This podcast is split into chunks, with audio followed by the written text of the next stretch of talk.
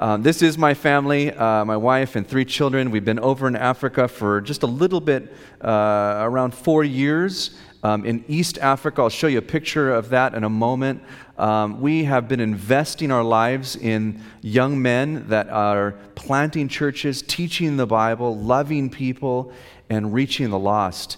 And uh, we have just seen God do abundantly and beyond what we could ever ask or think. Um, I know Pastor John said, you know, there's these great people that go, but we're just ordinary people just like yourself that really, um, as I look back on the last four years and what God has done, uh, the planting of a number of churches in um, Uganda and other places throughout East Africa, I'm really ultimately surprised.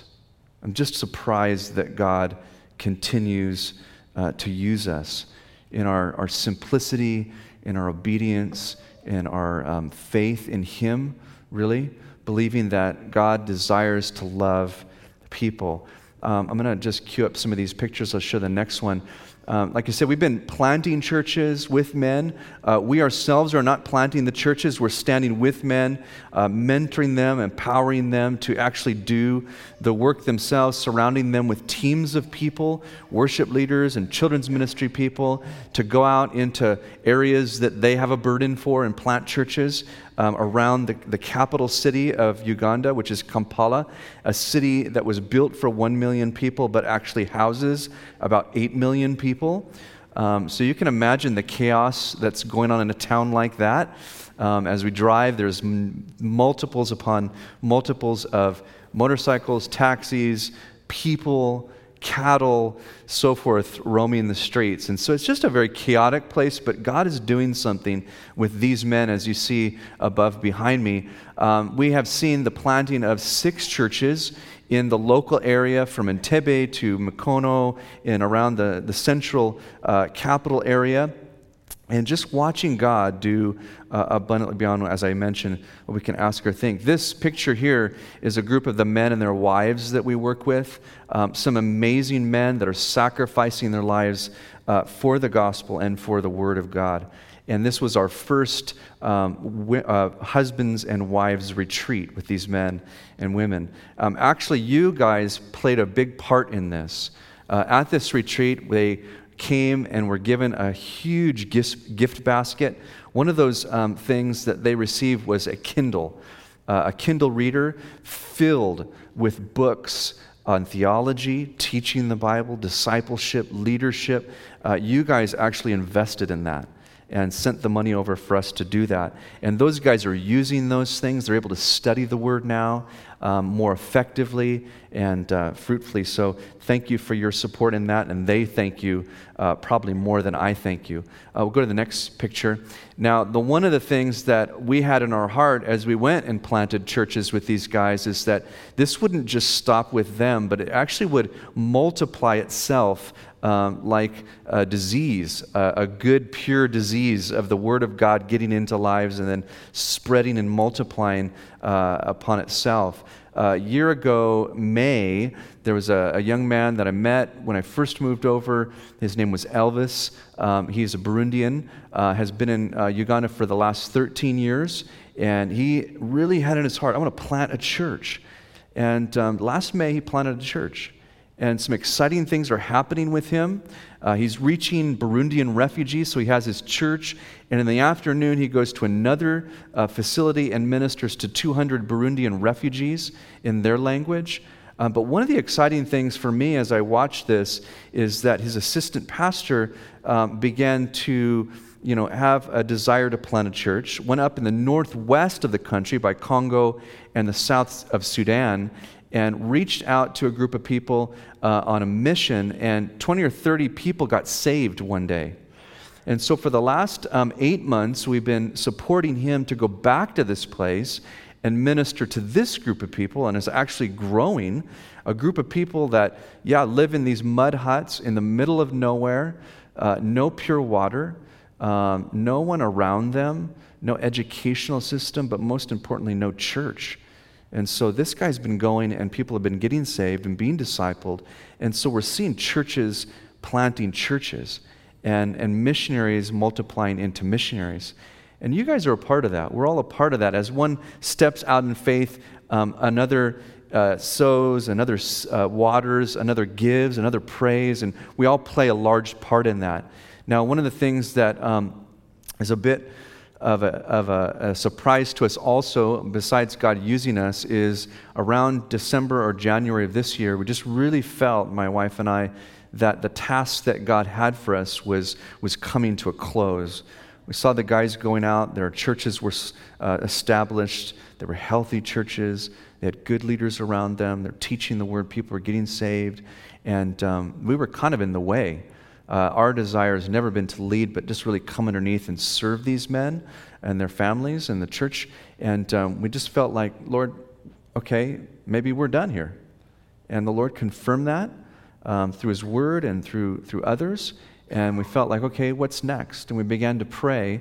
And uh, God has opened a door for us to move to South Africa. Now, I'll show you a picture.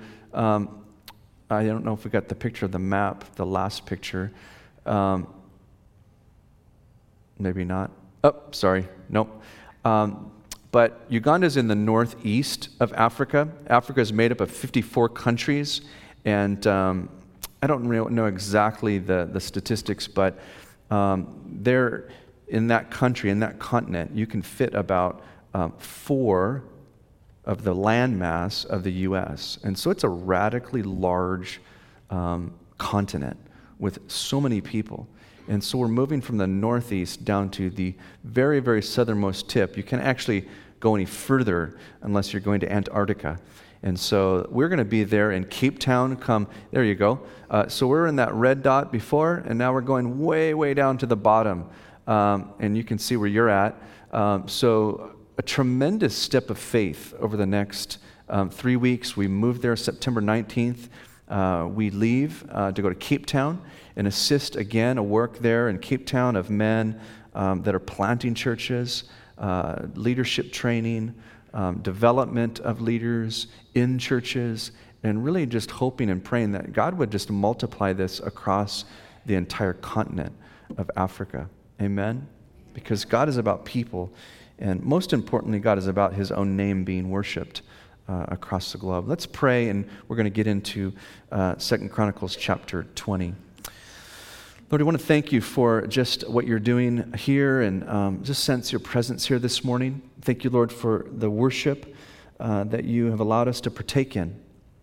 We Thank you, Lord, that you are present here with us and your spirit is moving in our hearts. And I pray, God, that as we get into your word and we thank you for and celebrate what you've been doing in Africa, uh, we want to look right now, Lord, at your word and ask that you would speak to us.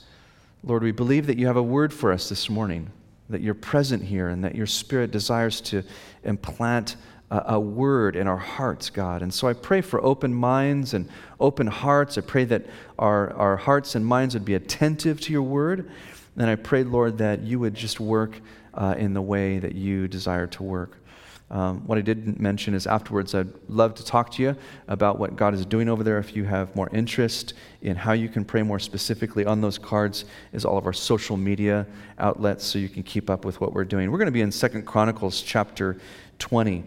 One of the things that I'm uh, very, very certain of, and as I mentioned as I began, is that we are in a spiritual battle. Um, that is the battle that, as Paul mentions in the book of Ephesians, chapter 6, is not a battle of flesh and blood, but a battle of powers and spiritual forces and darkness. Now, one of the things that we have to recognize that when we talk about the spiritual battle and when we talk about this battle between good and evil, there is a misconception that we often think in our minds, in our small uh, mindset and perspective, is that at, at one point, maybe, perhaps, evil might overtake good. You know, in today's day, as we look at the cultural surroundings and the political scenes and religious happenings and terrorists and so forth and so on, it seems like, wow, is the enemy actually winning the battle? But we know from Scripture that although the battle is spiritual, we have been made by Jesus Himself more than conquerors in Christ. that greater is he who's in us than he who is in the world. Now, when we look at the life of Jehoshaphat in chapter 19 and chapter 20 of Second Chronicles, we recognize that we find Jehoshaphat, the king of Judah, in a battle. Now, whether it's his battle or our battle, ultimately, I want to make this point. If we make any point this morning, the battle is for not flesh and blood, but for our heart. For our heart. It's a battle of our worship. Who will we worship? It's a battle of perspective.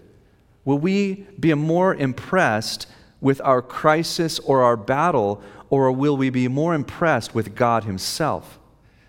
Now, we know that whenever um, a man or a woman sets their heart right before the Lord, as we see in the life of Jehoshaphat, chapter 19, as he began to repent of some sin that was going on in his life, he made a, a, a bad decision to make a relationship with Ahab, a very evil king, as we remember from the book of First Kings and the life of Elijah.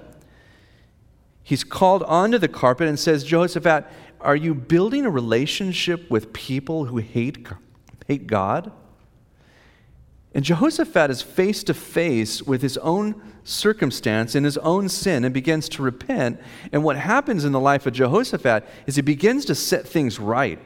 He begins to set his heart right. He begins to set his perspective right. He gets back into the Word of God and the worship of God. And not only does he do this himself, but he sets those around him in a place where they can hear God again. Now, another misconception is that when we set our heart right, the enemy just leaves us alone. Now, for any of us that are walking with God, we know that when we rise up to build or we desire more of God, it seems like the battle rages more and more. Now, let's look at uh, chapter 20. I'm going to read a few verses and then we'll see what's happening in the life of this man. As he sets things right, the enemy rises up with all of his fury. After this, the Moabites and Ammonites, with them some of the Meunites, came against Jehoshaphat for battle. Some men came and told Jehoshaphat, A great multitude is against you from Edom, from beyond the sea, and behold, they are in Hazazon Tamar, that is Engedi. Then Jehoshaphat was afraid, and he set his face to seek the Lord, and proclaimed a fast through all Judah and Judah assembled to seek help from the Lord. From all the cities of Judah, they came to seek the Lord. Now, what do we see happening here in the life of Jehoshaphat? As he set his life right and the people of God right to worship God, to re engage in a relationship with God alone, not to trust in their own strength or in the strength of those that they can ally with, the enemy was not happy. And so these people that God had at one point protected the children of Israel from, He's allowing sovereignly for these people to come in battle against His people. Not out of judgment, but so that God Himself can prove Himself strong. A great multitude is coming against you. Now, the response of Jehoshaphat in chapter, chapter 20, verse 3, gives us some great insight, not only into Jehoshaphat, but ourselves. It says there, when he heard this, that these people were coming from beyond the sea, and actually they had passed through the sea, and they were actually almost to Jehoshaphat. In verse 3, it says, Jehoshaphat was afraid. Now, Jehoshaphat, in hearing the report and seeing the people, as he would look out on the circumstances and the crisis, he responds or reacts emotionally, much like we do when we're faced with a crisis. Not a sin to be afraid, but Jehoshaphat responds first and foremost with fear. I don't know about you, but I can identify with Jehoshaphat. Although we are called to be men of courage, oftentimes there's a problem in my own heart, and that's a problem of fear, a problem of anxiety, of worry, that as I mentioned earlier, I'm more impressed with my circumstances or the crisis coming against me than I am with God.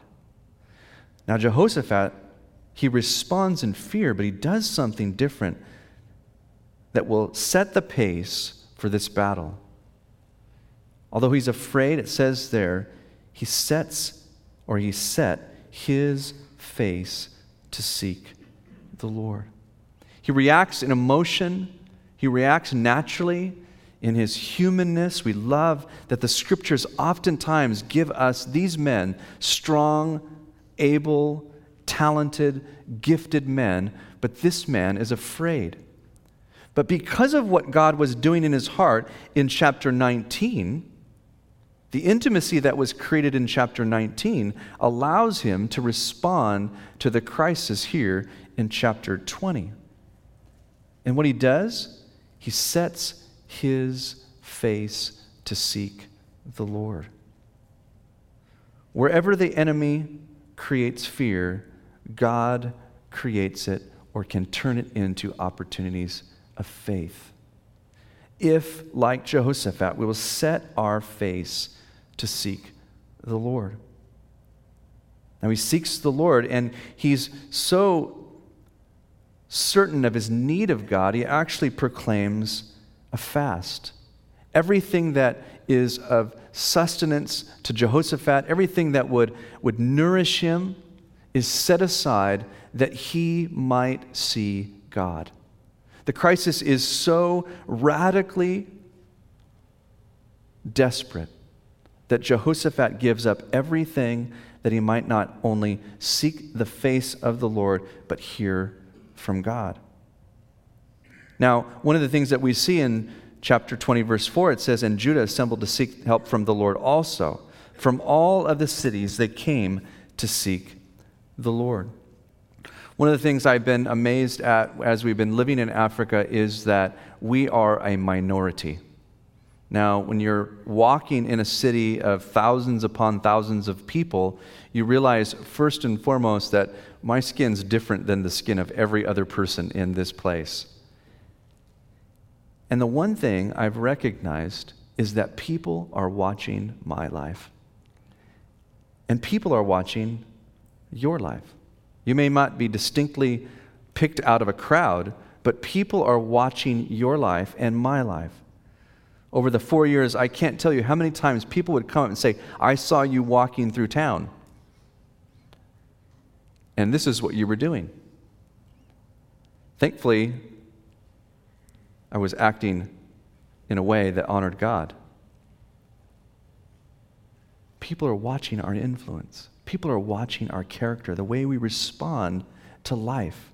I've been watching the way you act with your wife. I've been watching the way you lead and parent your kids. I've been watching the way you interact with people. I watched you when you could have got angry, but you responded in peace. And so, what happens here is in the life of Jehoshaphat, as he sets his mind on the Lord, it, it changes his response. And people actually are influenced by that response. And they themselves set themselves to seek the Lord. Second Chronicles chapter 16 verse 9 says this that the eyes of the Lord are looking to and fro and across the entire earth looking for a man or a woman whose heart is completely and wholeheartedly set on God because of what God was doing in Jehoshaphat's life and because of Jehoshaphat's humility in chapter 19, he responds spiritually, and God can show himself strong on behalf of Jehoshaphat. And not only on behalf of Jehoshaphat, but as the people of the Lord also set their minds and hearts and eyes on God, they too will see God. Now, in 5 through 9, we see a prayer that comes out of the heart of Jehoshaphat. I want to break this down into three things. First of all, if you're taking notes, looking up, looking back, and looking in. Now, the first part of Jehoshaphat's prayer is that he stood, verse 5, in the assembly of the Lord, in the house of the Lord. He put himself into a place of worship, standing amongst the people of God. But in verse 6, it says this And he said this, O Lord God of our fathers, are you not God in heaven? You rule over all the kingdoms and the nations. In your hand are power and might so that none is able to withstand you. The one thing that Jehoshaphat starts his prayer with is remembering who God is. He gets his eyes off himself and off the situation and begins to remind himself who God is. That God is the Lord, that he's all powerful, that he's a God who's created and rules kingdoms and nations, that he's a God of power and might. Exodus chapter 33, when Moses was talking to God, the Lord says this I am the Lord, the Lord, a God of compassion and mercy, of long suffering and of forgiveness. The one thing that I think that Jehoshaphat is doing here as he sets his mind on God is he's refreshing himself in the character and the nature of God Himself. He's not looking at himself or his own abilities or his own failures or his own inabilities, but he's looking to a great God. And that's oftentimes the first thing that we need to do is that when we face some trial is remember God.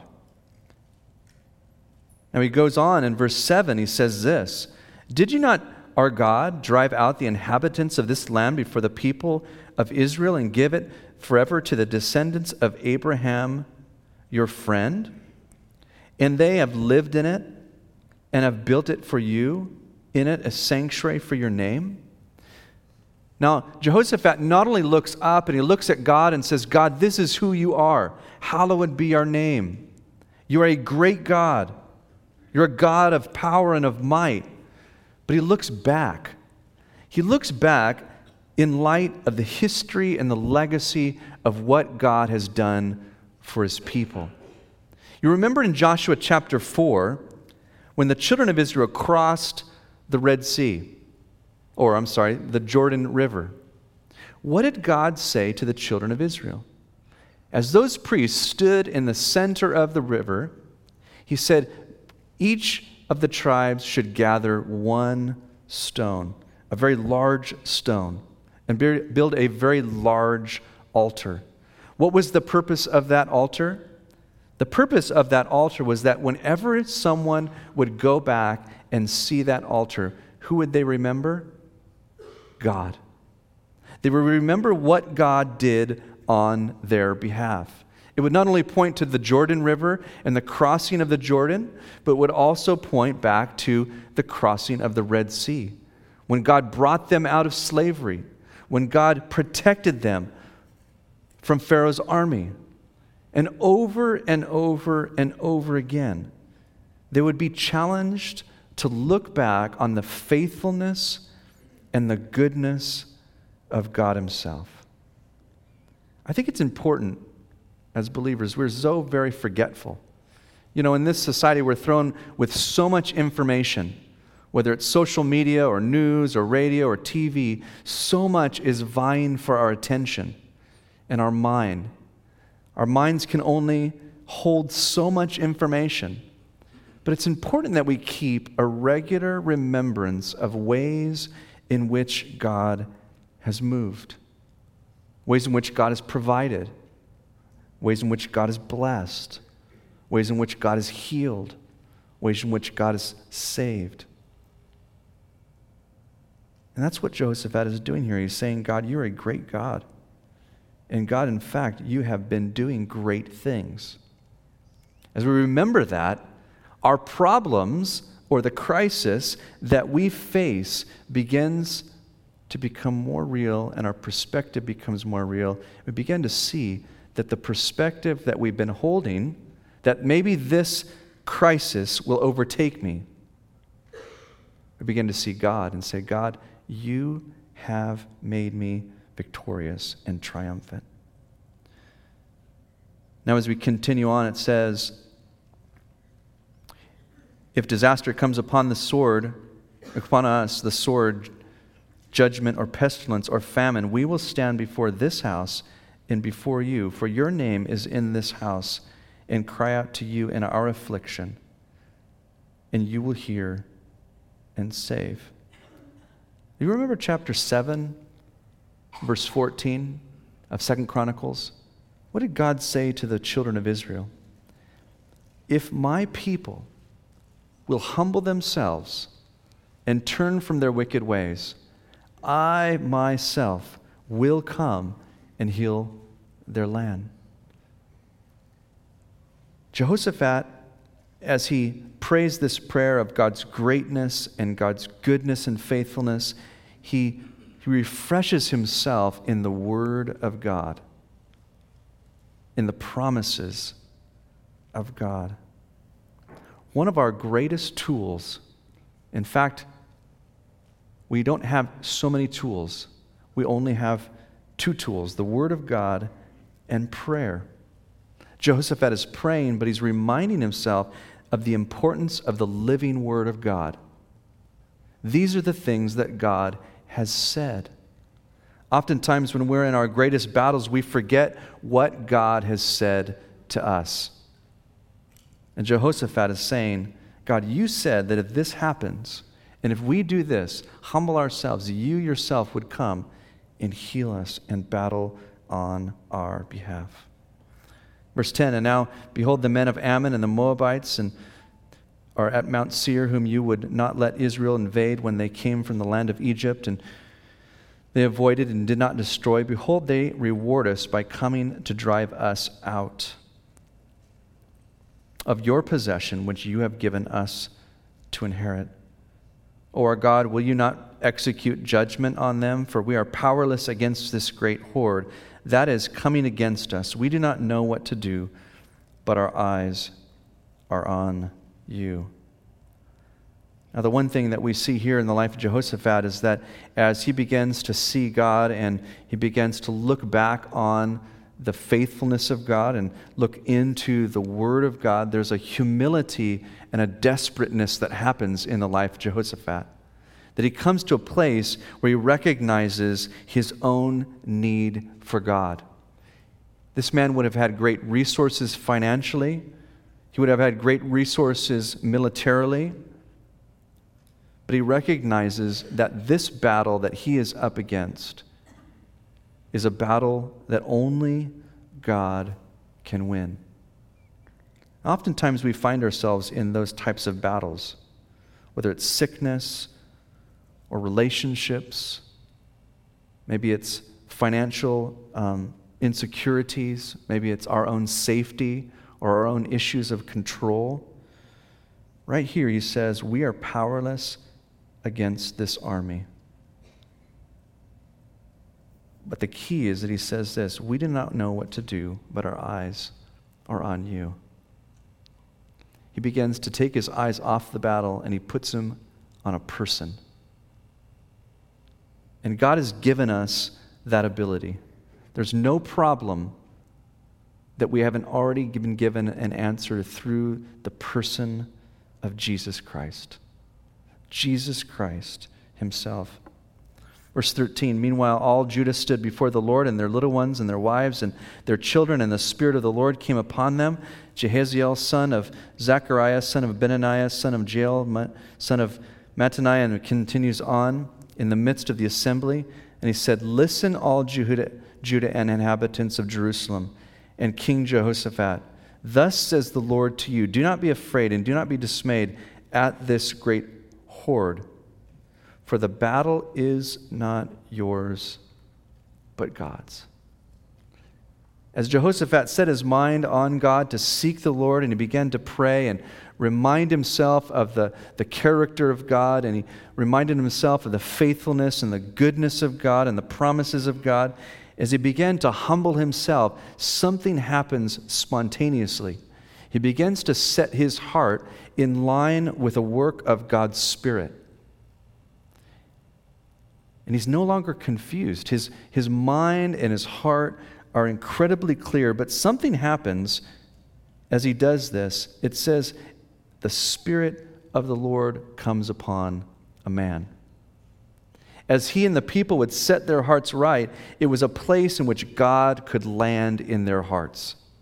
It was a place in which God could speak to them. They were no longer focused on their circumstances, but they were ready and willing to hear from God. The word of the Lord that would come to them would come through a person, and the word that was this Do not be afraid and do not be dismayed. The battle is not yours, but God's. And I think that's a word for us today. In a room this size, we're all going through various battles. Some may be small, some may be overwhelmingly large. We may be going through one or multiple battles, but there are battles. And your battle is different than my battle. But the truth of God's word is this we shouldn't be afraid nor discouraged. The battle that we face is not ours, but God's. Now, God gives Jehoshaphat and the people some practical things to do. Although they hear this, they know that God's going to battle on their behalf, they recognize that God wants them to show up for the battle. He says in verse 16, Tomorrow go down against them. Behold, they will come up uh, by the ascent of Ziz. You will find them at the end of the valley, east of the wilderness of Jeruel. You will not need to fight this battle Stand firm, hold your position, and see the salvation of the Lord on your behalf. God wants us to show up to the battle, both mentally and spiritually, and physically, in obedience and in humility. He wants them to do something very specific go down against these people, and you will see. What will they see? First of all, they will not need to fight but stand firm. Now, I mentioned Ephesians chapter 6 earlier. In Ephesians chapter 6, it says this that as we recognize that there's a spiritual battle, and God has given us armor to put on for the spiritual battle, the thing that we do that God requires us to do is stand firm. Not to fight, but stand firm. Hold your position and watch and see the salvation of the Lord. Do not be afraid and do not be dismayed. Tomorrow, go out against them, and the Lord will, will be with you. Isn't that a great promise? As Jehoshaphat goes and he's obedient, he's faithful to, to gather these people. They're going to go out, they're going to watch and see the salvation of the Lord. It says there the promise that God is giving them is that He will be with them. What was the very last words of Jesus in Matthew chapter 28? I will be with you always. What did he say to the disciples in chapter 14 of the book of John? I won't leave you as orphans, but I'm sending a helper for you, the Holy Spirit. And that's the same promise that we have today. Now, I want to end on this last portion, verse 18 through 22. There's some interesting things. Now, the one thing I love about the scriptures and when we watch God uh, through the Old Testament conquer people, there's never the same battle plan. Sometimes he says, you know, walk around the city seven times and then blow the trumpet. Sometimes he says, listen for the, the rustling of the trees. Sometimes he says, go around and come in. Or sometimes he says, just go straight in. But here, it's a very interesting battle plan. And I think that this is a great battle plan for us today. Whatever you're facing, whatever circumstance or crisis you might find yourself in, it says this that when Jehoshaphat heard all this, he bowed his face to the ground, humbled himself. Peace entered his life. And it says this And all Judah and the inhabitants of Jerusalem fell down before the Lord, worshiping the Lord. There's a spontaneous worship service that comes from these people. They stood up and some praised the Lord. with a very loud voice. Something happened in the hearts of these people when they saw God and they heard God, they worshiped God. As we continue on, it says they rose early in the morning.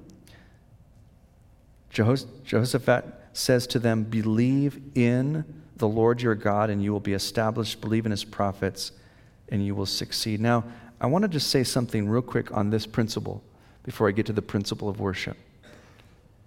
I was talking with um, my dad yesterday, and uh, we're talking about some particular crisis that's happening in the family. And um, I gave some insight about how the Lord might want to work.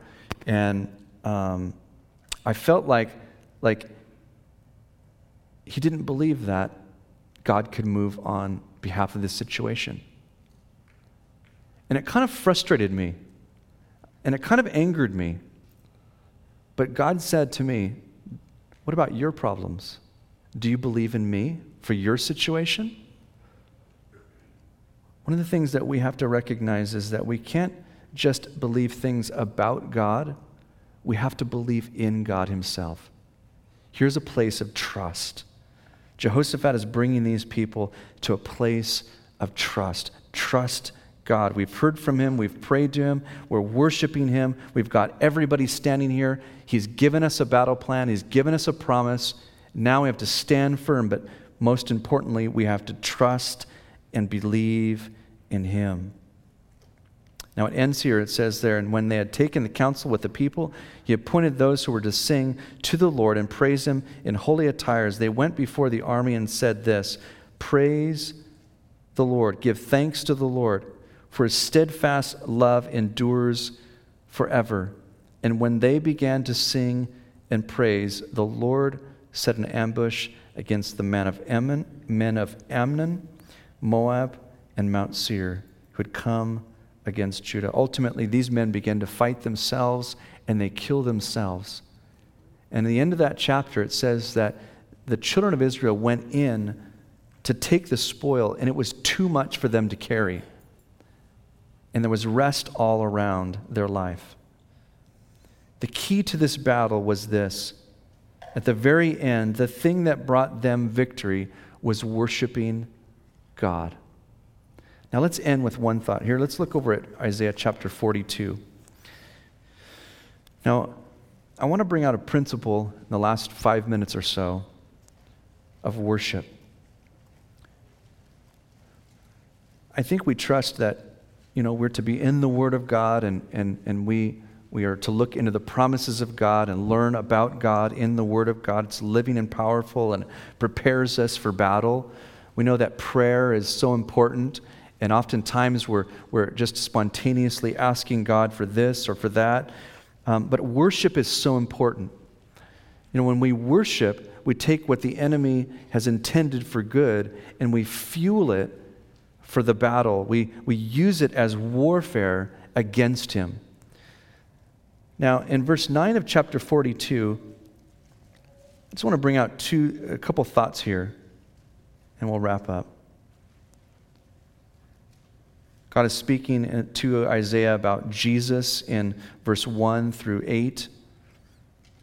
And it says, Behold, former things have come to pass, and new things I now declare. Before they spring forth, I will tell you of them. You know, the children of Israel at that time were looking for something new to happen. They were downcast and despondent and depressed, and they were looking for something new to happen. God tells them, The former things are passing. I'm about to do a new thing. The same thing that Jehoshaphat was hearing from God was that God was about to do something new in the children of Israel on their behalf. God is promising the children of Israel here. Now, the key to that was verse 10 Sing to the Lord a new song. The Psalms say that God inhabits the praises of his people. Now, as we see that, the next verse, coming down to um, verse 13, as the people of God would praise him, they would believe in him for new things. It says here in verse 13 the Lord goes out like a mighty man. Like a man of war, he stirs up his zeal. He cries out, he shouts alone, aloud. He shows himself mighty against his foes. As we begin to, to look at our situation and we begin um, to set our eyes to seek God, we pray and remind ourselves of God's character and of God's goodness and faithfulness, of God's promises one of the things that God would have us to do is worship Him. This new song that the children of Israel sing stirs up the Lord Himself. And it says there that the Lord Himself goes out like a mighty man. Like a man of war, He stirs up His zeal and He cries and He shouts and He shows Himself mighty against His foes. we learn some tremendous principles from the life of Jehoshaphat. These are principles that are not for tomorrow or for the past, they're for today, right now. That we ourselves would set our hearts on God and give Him a platform in our own circumstances, our own challenges, that He, as I mentioned earlier, might show Himself strong on our behalf. Amen? Let's pray. Lord, thank you that you. Um,